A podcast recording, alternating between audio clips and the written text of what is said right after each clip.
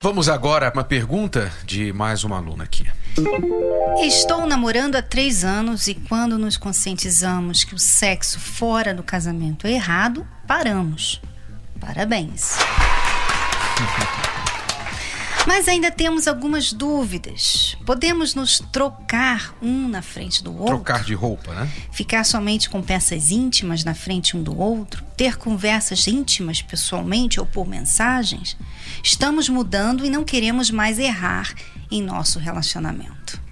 É como um alcoólatra que pergunta assim: Eu parei de beber, mas tem problema ter na geladeira uma garrafa de cerveja só para pra memória, né? Ou, Só ou pra... pegar o copo e ficar cheirando. É, ou sentar na roda de amigos que estão bebendo e tal. Eu acho que não é uma boa ideia. Se você for um alcoólatra, é bom você evitar situações em que o álcool está disponível para você. Você entende então o que nós queremos dizer? E isso né? é para todos os namorados, não só aqueles que já estavam tendo uma relação sexual antes e pararam, mas as pessoas que não, não tiveram. Vocês às vezes são virgens.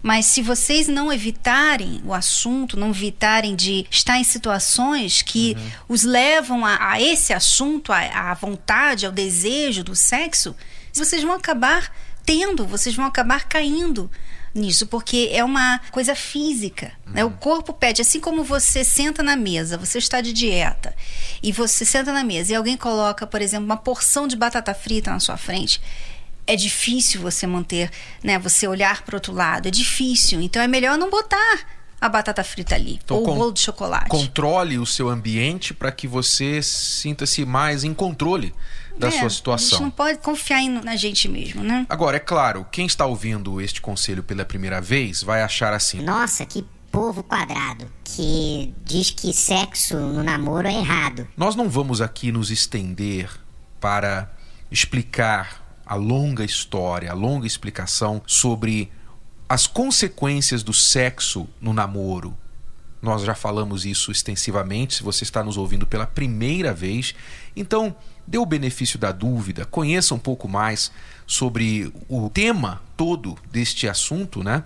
De sexo antes do casamento, por que, que isso é prejudicial, por que, que isso tem prejudicado muitos casais não é uma questão de pecado, nós não precisamos nem entrar aqui no mérito de religião, de Bíblia, não precisamos disso.